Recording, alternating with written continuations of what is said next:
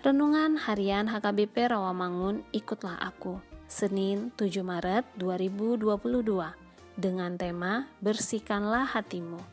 Bacaan kita pagi hari ini diambil dari kitab Yakobus pasal 1 ayat 13 sampai dengan ayat 18 Bacaan kita malam hari ini diambil dari Injil Markus pasal 12 ayat 13 sampai dengan ayat 17 dan kebenaran firman Tuhan yang menjadi renungan kita hari ini tertulis dalam kitab Yeremia pasal 4 ayat 14 yang berbunyi Bersihkanlah hatimu dari kejahatan hai Yerusalem supaya engkau diselamatkan. Berapa lama lagi tinggal di dalam hatimu rancangan-rancangan kedurjanaanmu?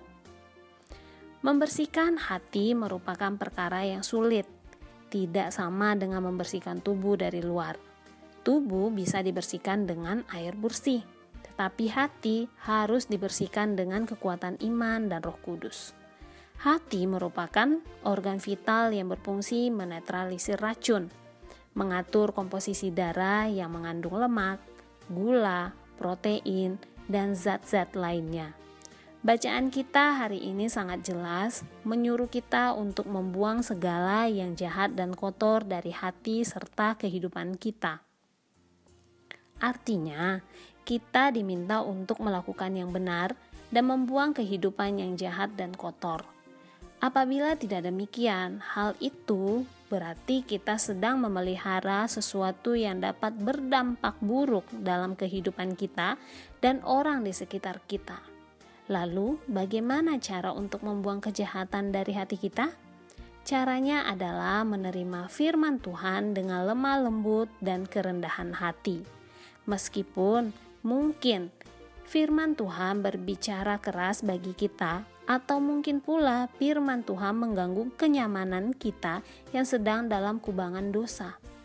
Kita harus mau membuka hati kita untuk firman-Nya. Maka firman yang berkuasa itu akan memampukan kita membuang segala kejahatan dan kekotoran dari hati kita. Firman yang hidup dan berkuasa itu pula mampu akan menyelamatkan kita. Akhirnya, berapa lama lagi tinggal di dalam hatimu segala yang jahat dan kotor? Buanglah segala kejahatan dan kekotoran dari hatimu. Marilah kita berdoa. Ya Tuhan, kami mau membuka hati untuk firman-Nya agar kami mampu membuang segala yang jahat dan kotor dari hati kami. Amin.